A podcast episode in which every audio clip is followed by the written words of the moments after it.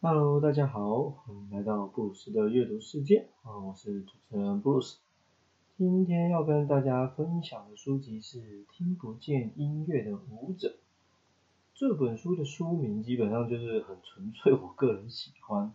哦。我的意思是说，就是这类的内容是我个人很很感兴趣的。呃，差不多在我刚出社会的时候吧，那时候台湾正要举办这个听障奥运。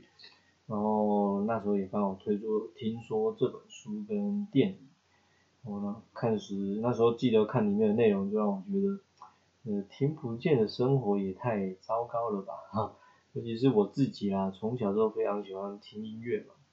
嘛，很多时候对于事情的判断，我也常常是耳朵先于眼睛，因为眼睛再怎样就是范围比较有限，而且你的身体要转动才有机会看到其他地方。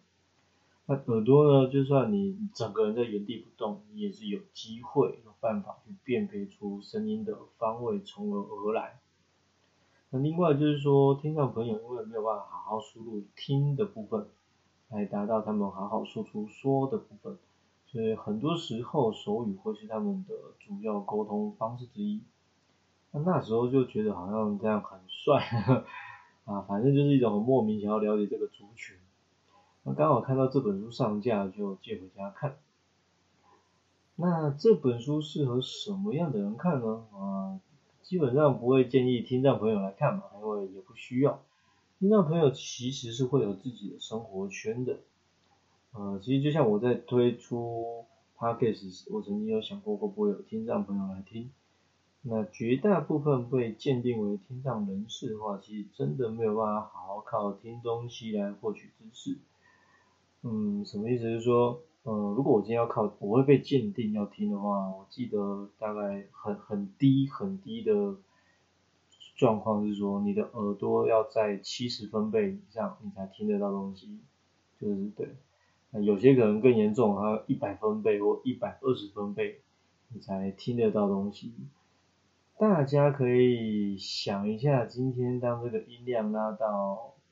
取个中间值啊，拉到九十。你能就是好好的听东西吗？对，所以对，所以如果你说你真的是听障人士，要靠听 podcast，就是很难嘛，是吧？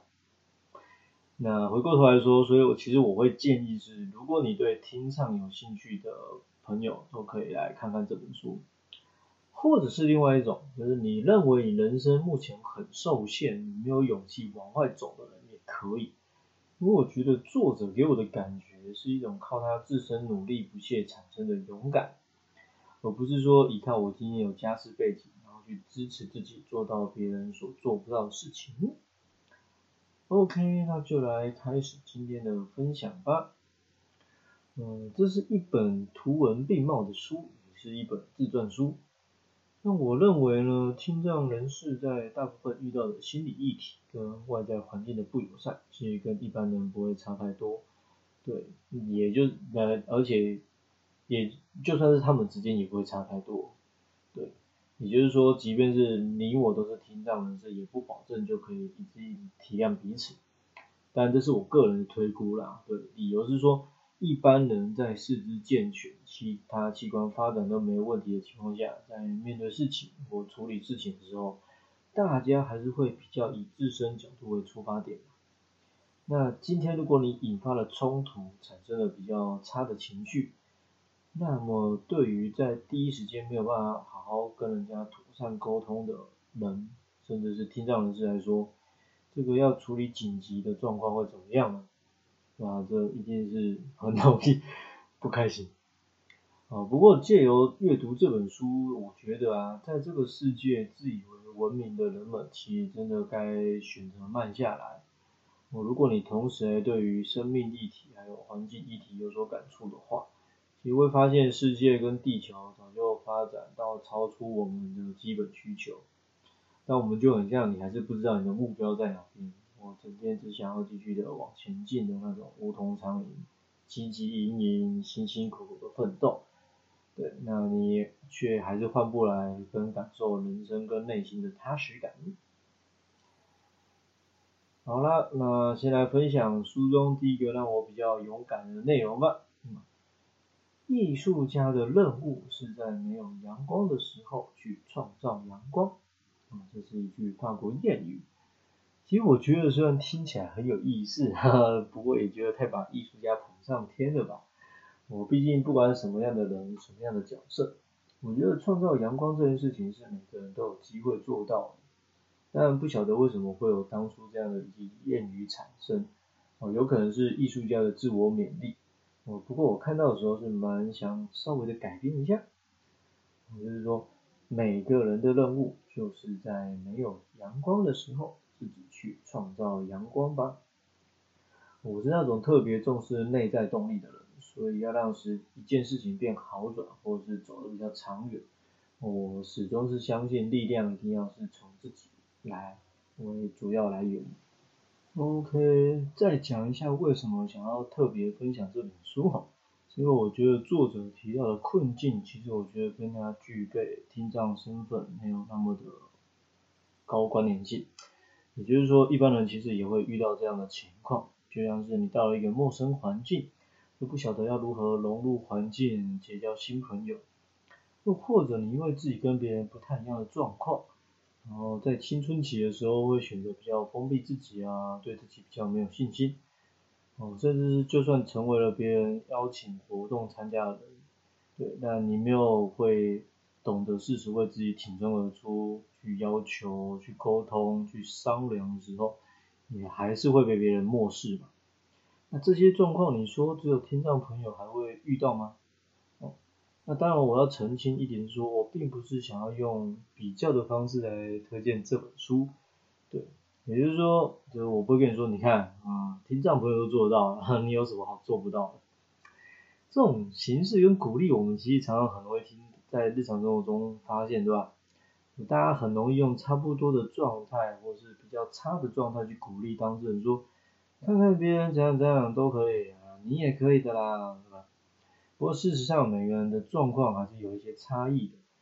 所以如果要是我来说的话，我就会比较是说，你可以考虑去看看这本书，嗯，或者是看看谁谁谁，他是用什么样的方式去处理这些跟你遇到好像还蛮像的事情。我想这也是为什么一直想要看到有觉得还不错的书籍内容，然后我就会去思考跟推荐给什么样的阅读。因为通过文字所表达出来的内容啊，我一直觉得还是可以得到些什么吧，可能有学习啊，陪伴、力量、宣泄等等。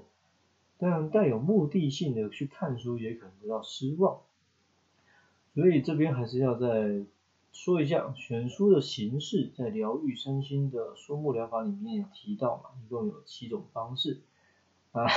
中间有提过我讲的。还会有第八种，就比较佛系。好了，你可以再回过头再去听看看，或是有上方格子看看我文字稿的部分。当然也很建议大家可以直接去找这本书来看看。书本的后半段，我开始讲作者成立了一个叫月牙计划的活动。然后也有成立了属于自己的舞团等等，以及受到邀请，开始到世界各国去跟其他的听障人士交流、互动、竞赛，这样。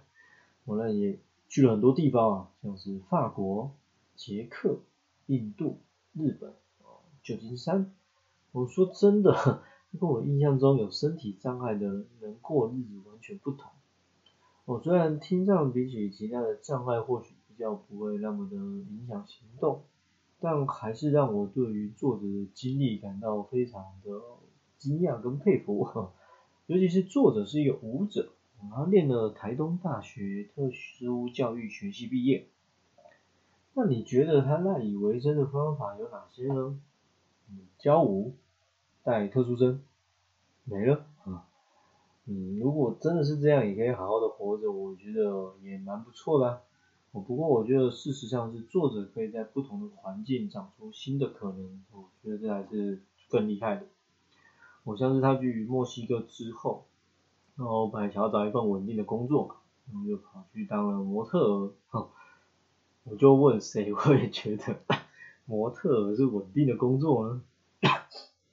我在陌生的环境，一个来自东方的脸孔，这接案量可以稳定吗？呃，还有他在墨西哥其实还去应征了做美甲的工作。那我觉得姑且不论就是这份工作有没有很容易上手，或是可以带来多少收入，我觉得像这样子内容就很值得大家就是做一些简单的反思，也就是说我们到底这一辈子要怎么过？老一辈的人可能一辈子只看过飞机，没有出过国，也好像没有过得比较差。那我觉得已经是地球村的现在，我们想要了解其他地方的文化跟生活形态，你就还是只能透过阅读或网络搜寻去想象吗？我守着一份自己好不容易的技能，然后赚取钱之后，辛苦的弄台车啦，弄一间房，然后等到哪一天退休的时候，我钱存够的时候再认识世界嘛？但聊这个也是纯粹我个人价值观分享，就像。可能有人会认为说，如果家里有要照顾的长辈，我最好是可以这样自由啦，或者是我有家庭小孩的人，最好有办法不顾收入，想干嘛就干嘛。确实，这都有可能造成一个人不那么自由的原因。呃，不过呢，我觉得呢，如果你还没有这类的原因困扰自己，那么接下来有想要追逐梦想的话，真的可以好好想一想，就是说，你接下来人生有没有什么样子是自己特别想要过的？故事的最后啊，作者带着在世界各国得到的经验，然后回到台湾，听起来就是一个好像很普通，然后又好像很特别的故事哈。要说有没有可以让人学习或是稍微复制的地方，老实说，我觉得并不多。我不过还是想要分享给大家看这本书，因为就像前面讲的，我觉得以作者的状态啊，你可以做到那么多事情，是因为他有长出了一些力量。然后最近大家知道吗？就是呃，什么台湾啊，对弥漫着一个 Me Too 的状况，对对。然后我觉得这种东西，就我自己来说，我当然就想法就比较个人价值观分享。我觉得就是做人，如果你要可以比较，嗯，比较怎么样，比较这个没事一点，我觉得有三件事情你要慢慢的去追求。我一个是说你要让自己的内外一致，的内外就是说你的内在想法跟你外在的呈现，如果你是一直在很冲突、很不一致的话，其实就是像这类的事情，或是你看到这类的事情，就我觉得是会让人很不舒服的。对，那第二个就是说，我觉得就是当人其实已经有一点点辛苦。然后，所以千万不要让自己变成伪善的状况。伪善的状态就是说，你觉得很多事情就是求和、求平安，哈哈，对，皇城之内保持这个和平的感觉。那我觉得常常其实这会跟第一个是有相关的，就是说，你为了让自己，你为了让环境整个就很和平的，然后选择一种比较伪善的状态。但其实很明显会让你内外是不一致的话，你你会就接触或不接，如果不接触还好，一接触就会觉得整个很糟糕，状态不好。那最后一个就是刚刚讲的长出力量，就是我们当然可以选择去面对事情或看待事情，但终究如果事情来到自己面前的时候该怎么办呢？哦，我们还是要有一些能力去处理它嘛。所以长出能力，我觉得是很重要的。对，所以大家可以参考看看，就是人生，我觉得追求三件事情，在身心理上就是内外一致，然后不要伪善，跟长出力量。OK 啊，那长出力量嘛，呃，其实我觉得在阅读作者的故事的时候，我觉得就也很感觉很像自己又环游世界了，然后又长出一点力量这样。那其实我在读这本书的时候，刚好也是这个辉达的创办创办人黄仁勋先生回台嘛。那前段时间媒体也每天不断的播放关于他的事情，就包括他的身世。但是我是觉得哈，你原生家庭有本事把他送出国，不是那种这种出领养对的状态，其实基本上是差很多。因为很多人的出生家庭应该不具备太好的家世，对，但但是大家仍然是可以对这个世界有所贡献嘛，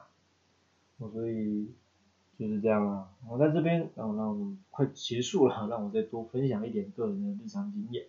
就是说我在日常工作的时候，我还是会跟别人闲聊。闲聊的时候呢，就难免一定会提到疫情这件事情带来的影响嘛。那结论就是说，疫情这三年都不小心的 活下来了。那照顾好自己一定很比很多事情重要。因为如果你不小心就多活了很多年啊，身体结果不好，想做的事也没有做，那不是很浪费吗？哦，在这边就给大家一个勉励哦。下一集预告，嗯，这应该是我目前为止分享以来，我觉得用字最为精准的一本书了，哦，叫做《以温柔拥戴你的独一无二》。我必须说，在看到说明的时候，其实我不是很确定这到底是一本什么样内容形式的形式的书本。不过大致翻过，就是我先判断它就是一篇篇故事构成的。那阅读完毕之后呢，也觉得应该可以跟大家聊一聊。如果有兴趣，可以先去预约来看，或是等我来跟你分享。哦，我是布鲁斯，下次见喽。